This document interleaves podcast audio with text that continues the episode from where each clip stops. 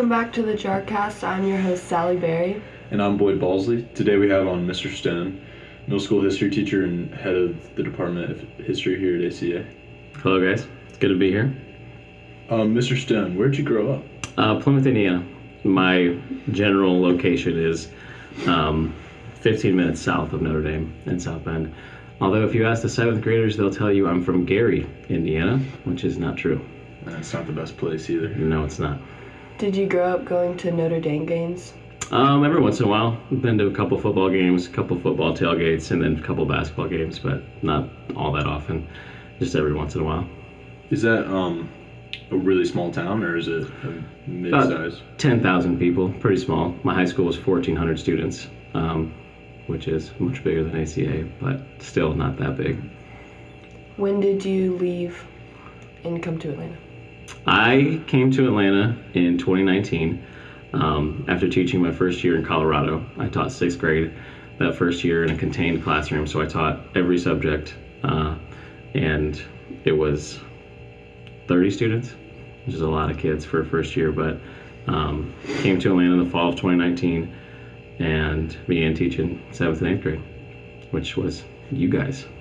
You were in seventh grade, I didn't realize you taught. You said first grade? sixth grade. Oh, sorry. I thought you said first grade. I was. Look, if I taught first grade, I would have been fired instantly. There's no way. What was the hardest subject that you had to teach them? Oh my gosh. First of all, science. Just because I, I have a lack of knowledge when it comes to science, there's, there's there's a gap there, and so that was that was difficult trying to keep up with all the different information and, and new stuff that's come out and stuff that's changed. So that was tough. Uh, and then grammar. Teaching grammar is very difficult. It's it's kind of like math in a certain way. It's very analytical, and the kids the kids were better at it than I was. They've been doing it since since first grade, and they at Liberty Common School they did this four level analysis of sentences, and so the kids had done it like nonstop since first grade, and so they saw a sentence and they could do it like that. And I was like, oh man, this is tough. I don't know if this is right. Where in Colorado was that? Fort Collins. It's about an hour north of Denver. So was that kind of in the mountains? Area? So it's it's right at the foothills. So like there's Fort Collins and then there's there's Horsetooth Reservoir, and then you go like an hour to the west and then you're in the mountains. Um, a lot of those kids out there went snowboarding every Friday. That's pretty awesome. Like they would, I mean, the amount of times that they would miss school on Friday to go skiing was unbelievable. Some of their parents were like, "We just that it is what it is." Did you ever dive into the culture and go skiing? No way. Way too expensive. It is really expensive. And they did not pay me that much, so didn't have that luxury. Would you ever move back to Colorado? No way. Really? Why would I leave here? It is a great place, and I, you know, it's it's treated me well. So, and if I left ACA, I'm pretty sure Mr. Sheps would hurt me. so I'm not gonna do that. You went to Hill- Hillsdale, right? Correct. Why did you go to Hillsdale? It's a good question. Don't know. No, I do. Um, so when I was a freshman in high school, my dad came to me and was like, "Hey, have you heard of this this school, this small D two school? Might be a place worth looking at for playing sports." Um, at that time, it was football and soccer and basketball, and I was like, "Okay, I'm a freshman in high school. Why are you talking to me about college? Like, I don't like that. That's not even like on my timeline or my horizon." Um, and then junior year, went and visited the school, and Mr. Holt gave me my tour around campus. Um, as the last one he ever did before he got fired. Um, but he was fired because he had too many jobs, not because he was bad at it. Um, when I got on campus and I walked around and got to meet people, um, Mr. Holt especially, just kind of fell in love with Hillsdale um, and the culture and the people that were there. And I don't know, the visit is the thing that really sold me on on going there. So, you know, as you guys start to navigate your college decisions, the visit is so important and how you feel on campus, the comfort level you have of like, okay, these people are good people. I know how to get around. Um, it feels like a good fit. Like that's that's such a key thing. And so the visit is what really sold me. And then senior year, obviously applied to several different colleges, visited several colleges, and they just none of them felt right. And they just no matter what it was, like um, Hanover University in Southern Indiana is a small liberal arts college, kind of like Hillsdale. They offered me this huge scholarship, but I just didn't just didn't like the feel of it, and I just it just didn't feel right, and so waited until February, got accepted into Hillsdale, and I didn't look back after that. So I mean, Mr. Holt's a big part of that, so you know, got to give him credit. Did you end up playing any sports At at Hillsdale? Hillsdale? No. I played intramural sports, uh, football, very good, but also very feisty. Got in a couple of tussles. Uh, and then basketball, that's where I broke my ankle. I've heard about that. The doctor said you had the worst break he's mm-hmm. ever seen. The worst break and tears he's ever seen because the, the bone, the little bone in the, the dome of my ankle was shattered. They thought they could fix the bone, which was kind of naive, I think. They when they did surgery, when I woke up, they're like, "Yeah, your the bone was shattered into a million tiny pieces." And they showed me like a bunch of them that they cleaned out, and I was just like, "Oh my gosh!"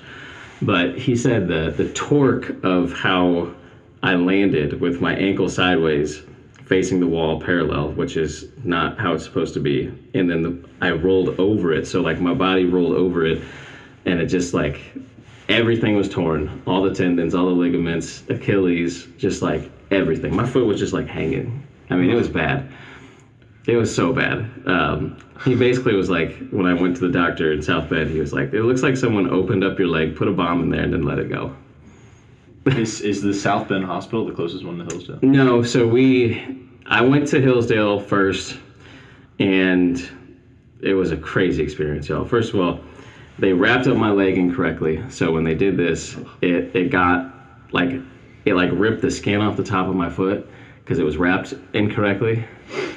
It's okay, Sally. so it had so I have this giant scar on my foot from it, um, and then they told me that I didn't break a bone at Hillsdale. But then they sent me to an orthopedic doctor in Hillsdale, and they were like, "Oh yeah, you definitely broke a bone." And I was like, "Hold on a minute, what is going on? Like, how is this so wrong?" So it was right before, um, I mean, it's right before spring break. Uh, so we just went to South Bend to get a second opinion, um, and the surgeon there at South Bend Orthopedics, he was the surgeon for Notre Dame. So all their athletes, anybody who had any kind of ankle injury, he was the guy that was like doing all of their their different um, therapy, and so he was the one operating on them, but also just he's just a, a very smart smart guy. Um, he went to Creighton in Nebraska, uh, but he he was just a better fit, better doctor, and he took care of it, and it was such a simple thing. Um, but the recovery process was terrible. I had, I mean, he basically said I'd have arthritis in five years in my ankle, which I haven't gotten arthritis yet, so that's a plus. Um, it's healed up really nicely, but it was a, a long road. It took a couple years. I mean, yeah, probably two or three years. I mean, I, I would still feel it like all the time, just pain and just achiness. But really, it's been it's been a lot better in the last couple of years. But it definitely took two to three years. I mean, I went from crutches with a cast. I had a scooter at one point. My friends called me Scoot. It was really annoying. Um, I had a multiple boots, multiple casts. It was, I mean, it was just a wild ride. But yeah, I mean, it took six months to even walk again. And by that, you were on crutches. yeah, and then by that point, I mean, my my whole left leg was like atrophied, so there's like no muscle in my yeah. leg. It just looked gross. Real skinny. Yeah, The foot. yeah, it's so strange. How'd you hear about ACA? So this is a funny story. I applied to go to grad school um, when I was at Hillsdale, and I wanted to go study for a master's and eventually a PhD in history. And I, one night, we're in the dorm, and I'm on duty as an uh, an RA because that was the and the jobs I did, and um, it's like two or three in the morning and we're still up because we're just doing doing our weekend rounds and making sure people are staying out of trouble and i got an email from the university of iowa saying that i was accepted to grad school to go get a master's in history. And so we celebrate we go crazy me and all the boys and we jumping up and down we broke ceiling tiles. I mean it was crazy. And they Monday comes around, and I get a second email that says, "Here's your acceptance letter. Here's all this stuff." And like it's like this great time, and that's at 10:30 in the morning. I get this acceptance letter, and so basically at any point from Saturday to to Monday, I could have accepted their offer and gone to grad school and studied studied for a master's in history. Um, but I got an email at 4:30 saying that I wasn't accepted. Faked you out. I mean, they said, "Look, we accepted you prematurely. We are not finished reviewing your application. Um, we will let you know in two weeks whether or not you are actually in." Which is, it's bonkers. Um, it. Uh, led to one of my professors being so angry that anytime he sees someone at University of Iowa or he sees someone at a conference from the University of Iowa, he lets them know about it um, and says something, and it's probably really mean and snarky, but I love it. Um, and so that then led me to the ACA um, classical, or not ACA, sorry, the Hillsdale Classical Job Fair, where I went and talked to all these different um, schools and met a bunch of teachers and people. And of course, Mr. Holt was there, walked right up to him, started talking, had a conversation. And then I talked to Mr. Lambert. And he told me um, that they didn't have anything open for history. That's what I wanted to teach. I didn't. I wasn't thinking anything other than teaching high school history. Um, very naive on my part. I just didn't understand um, what it means to actually get into teaching and, and what that looks like. And I had a very kind of, I don't know, bloated ego about my abilities to teach and what I could do. Um, and I really still wanted to go to grad school. That was what I really wanted to do. And didn't realize that, one, you can teach without going to grad school and you can do a lot of good things with that. And two, um, just the the secondary school and grad school landscape is not exactly a great one and there's so many programs and so many people going to them and, and it's just really hard to get into but also it's not always worth it when you do get in um, so i would have been you know shelling out more money to get a master's degree um, with no experience having done no no job in, before doing that and so um, mr lambert um, Colonel Lambert was like, "We have no positions in Atlanta for history." And so I was like, "Okay, whatever." Even though Mr. Nugent was down here working his his tail off teaching six classes, so there actually would have been like a spot that could have been created. But I was like, "All right, whatever," and just like kind of didn't think about it. And since he said there's no history positions, I didn't I didn't pursue it any further. And so that then led me to Colorado um, teaching a great group of kids, as I said, in sixth grade. And then in, I think it was February of 2019, um, the job fair happens again. My wife, Mrs. Stone, she goes and talks to Mr. Holt at the job fair. She interviews, starts this whole process. Mr. Holt texts me and says, Hey, do you want to teach seventh and eighth grade history in Atlanta? And I was like, Yeah, I guess. I, I mean, if if we both get jobs in Atlanta, then yeah. And so then that's that's how I ended up in Atlanta. Um, long story, just crazy ride of, of grad school, not grad school, and then it all. I mean, it turned out for the best. So. And you're in grad school right now. Yep. Right? At um. University of Dallas. Online. Um, it's been great. Mr. Clausen's in the program. Uh, Mr. Betancourt is in the program. I actually have class with him uh, this fall. I have class tonight, actually. Oh gosh. Um, but yeah, it's been a great experience, and so it's a master's uh, in humanities with a classical education um, background or concentration, and it's it's been fascinating, just absolutely great. So um, it was worth it to wait because I have more experience now. I've read more. I've got more um, more ideas and more things going on just from having the experience of teaching now for six years.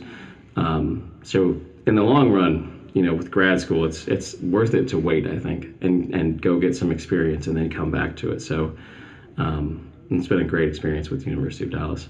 Um, do you plan on going all the way to the PhD? Do you think? Or? I don't know. I haven't decided. maybe it's just it's a lot of work. It's more money. Um, you know, I got that crazy kid running around at home. She is crazy. So I I don't know. I haven't decided. Possibly. Another kid on the way. right? Yeah. Due in May. Can't believe it. What day in May? Can't tell you. Surprise. Okay, well, if it's the 8th, I'll be really excited. Okay, well, it's not the eighth. I, Sorry. it's okay. Has Winnie made her first steps yet? Yes. She runs all over the Oh. place. Didn't get that. She runs, she climbs. I mean, she's almost jumping at this point. I mean, it's crazy. It's terrifying. She climbs everything. And then if she falls, she doesn't even care. Dang. She just gets back up. Unit. Future athlete. Yeah, you're telling me. Andreas on uh, Monday asked me when she was going to beat me in one on one. I guess that was Tuesday. It's like, what age will she be when she beats you in one on one? I was like, all right, calm down. You need to stop. She's never going to beat me, all right? When did you meet Miss Mrs. Stone? Um, the fall of 2015. So I was a sophomore at Hillsdale. She was a freshman. That's when we met. In a very awkward. I was a very awkward person. Let's just put it that way. How'd you propose to her? So I was out in Colorado. So she was still she was a senior at Hillsdale, and I was out in Colorado. Um, basically, I lied to her. So I told her that I wasn't coming to Hillsdale for homecoming, and so she was very mad at me the whole week. Um, told her I wasn't coming. Uh, there's no way I can get a flight out there. It just it just can't happen. At that point, when I told her that I wasn't going to Hillsdale's homecoming, I already had a ring. So I'd already bought the ring.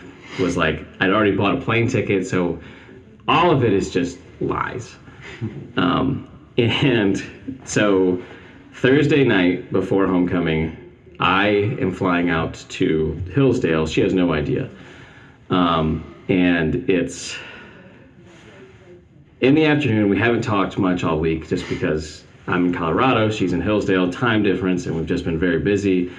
And so I say, okay, I'm going to go hang out with my school principal, and we're going to hang out and just kind of um, get some dinner and do whatever. So I won't be able to talk much. And so that makes her very mad. She's really upset. So during the week, her friends painted her nails, got her like ready for this moment. She picked off the, the, the paint. So she picked off the nails. So her friends convinced her Thursday night to redo it. So she's so she's doing that, and she's really upset and complaining about this. Um, so I land in Hillsdale at two in the morning on Friday, and picked up by my brother and one of my good friends. Um, and I stay at a friend's house that night and that whole day. And I texted her as if I was in Colorado. So at like 2 p.m. Michigan time. It's like 12 in Colorado. So I texted her that I was at lunch. Math class was terrible today. All, all of this whole story. So she, again, she has no idea I'm in Hillsdale. And that, that night, Mrs. Holt, at that point, Miss Hopridge, gets her ready to go to some fancy dinner that she thinks she's going to. So she's all dressed up in this, this beautiful red dress and she's walking across campus and i'm in central hall just waiting. So i have all of my friends and many of her friends are on campus on the quad playing frisbee statue golf. All of these people that are our friends that we love are all there. And she just has no idea. She's just like oh wow look at all these people that some of them have graduated that are just hanging out with us. Like why are these people here?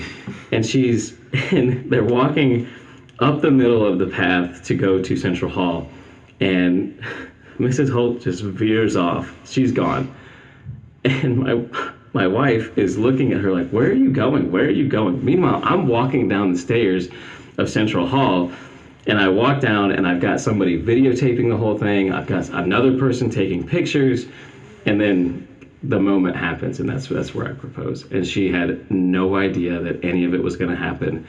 Just total utter shock crying immediately which she's a crier but it was a it was incredible Oh, that's so sweet. Do you have any names for your new baby?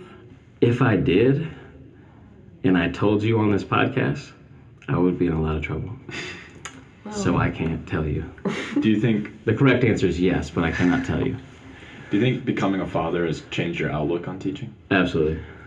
Um, I've talked about this a lot with Mr. Rosenzweig, um, who's been kind of a mentor um, in this regard, but I'm much more apt to have grace with students um, and to, to speak in a different way. So, the way in which you know a student gets in trouble or something, or you know they've done something wrong, you know, depending on what it is, right?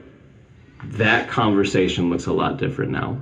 Um, I think I have a lot more patience in the classroom. I think just generally have a lot more fun. Um, I mean, you guys were in my classroom. We had a lot of fun, but I, it, it's I don't know. There's something there's something slightly different of I have a little bit more understanding of kind of the human condition and you know these these people in front of me, these 12 to 15 year olds, they're they're still developing in many ways and they're gonna make mistakes and I'm much less apt to take that personally now. Um, which I, you know, I've, I've come a long way in five years, I think, and I, I've worked really hard at, at being a good good teacher and um, just doing right by students and making sure that they feel cared for, but also, you know, are corrected when they need to be. And I um, strive to find a balance between we're learning and we're doing hard work, but also we're hearing incredible stories in class and having fun with those stories. Um, and so I think the biggest thing has just been patience and a willingness to give grace more often than not. And and that has been really helpful in connecting with with students, especially teaching this year. Um, I have 130 students, which is the most I've ever had, and it's a lot. And so it's really hard to get to know all of these students, but that grace component has been really effective in, in getting to connect with all these kids. Has the middle school just grown? Mm-hmm. So the sixth grade expanded to three sections of sixth grade, and so now in the last two years we've expanded seventh grade to three sections and eighth grade to three sections. And so they used to be 54 students, now there's 67. And so, yeah, I teach all periods of the day, one through six, 130 kids. My gosh. What's the like most meaningful thing you teach them? Wow, that's a lot, Sally.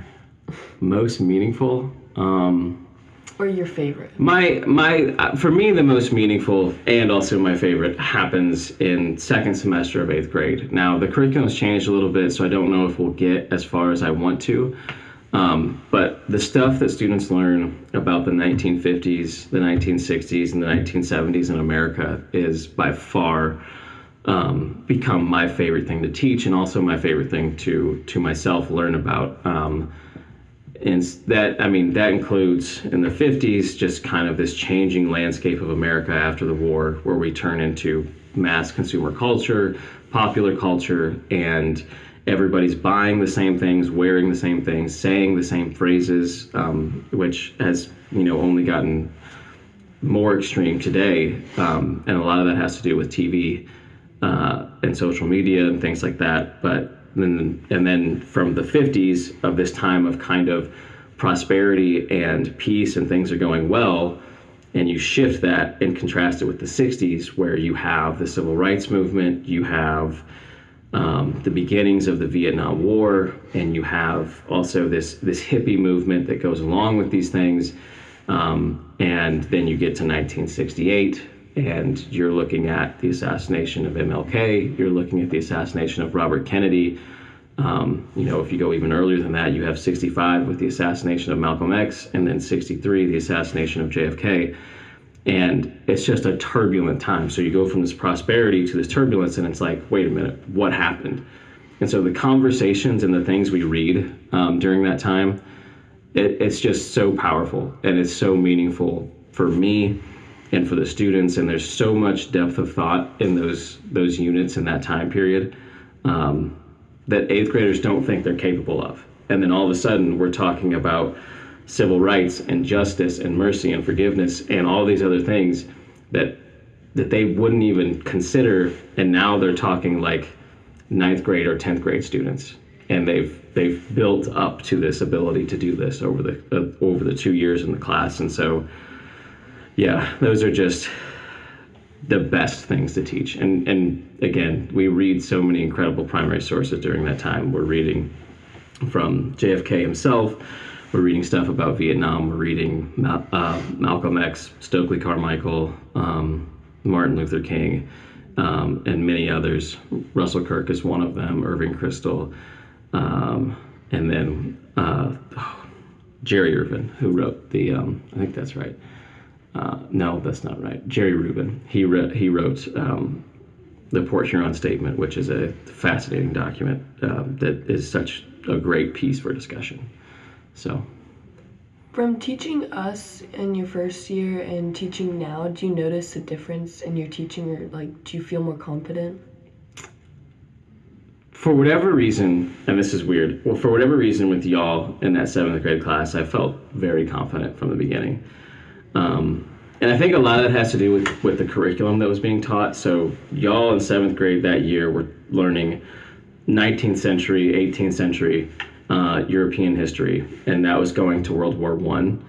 Um, and that is what I studied in college. That is what I have the most knowledge of, and so I was so excited to teach that, um, including the Russian Revolution and everything else that was in there. So I just felt really, really confident with that um, going in. Uh, but you know, over the past five years, definitely have reached a point where I am incredibly confident in front of students to the point of like, I've got this down to a system, um, and what we're doing now is just working on improving that system over time. And so just finding ways, little ways to tweak things to get better. Um, extremely well prepared, which I always was uh, back then, but um, that's what leads to the confidence is just preparation. And I've put in a lot of work to be prepared. So, like last semester for seventh grade, I didn't have to do anything. Everything was already prepared. I just had to print it out and, and go. And so, um, you know, definitely that first year with that eighth grade class, I was not nearly as confident. And I don't know why that is. Um, I think it had to do with the fact that they still loved Mr. Nugent and he wasn't their teacher. And so it was a tough crowd in there. Some days it was tough, you can ask them. Um, but yeah, definitely have grown in that, that confidence and, and strength and abilities and just just knowing what what I'm what I'm doing. Well, this is what Dr. Farmer wanted me to ask you. Oh, great. It's really random. Tell us about your love for Bob Seger. That's a great question. Um, so, Bob Seger is a he's a musician, um, like mm, I want to say 70s, 80s rock, um, old time rock and roll. That's him. Um, there's a bunch of other songs, but I just my dad loves Bob Seger. Uh, he's from Grand Rapids, Michigan, so that's close to Hillsdale. That's close to where I grew up. That's about an hour away from where I grew up. Actually, closer to where I grew up than than Hillsdale. Um, but just a great guy, a great artist. So I just love that. I, I'm so I thought that was going to be a Bob Ross question, which You also love Bob Ross? I also love Bob Ross. There you go. Have Bob- you ever completed a video like painting No, of Bob Ross? I can't paint. I use pencils. I draw with pencils. Have you tried with the pencil? I have not tried a Bob Ross, but I, I mean, most of the pencil drawings I do are landscapes. Um, so they're in the same kind of category as what Bob Ross would do. Um, I've gotten pretty good over the last year. I've only been drawing for a year, but I love it. It's, it's so relaxing and so much fun. Well, I think that's a good way to end it. So thank you so much for coming. Yeah, thanks for having me, guys.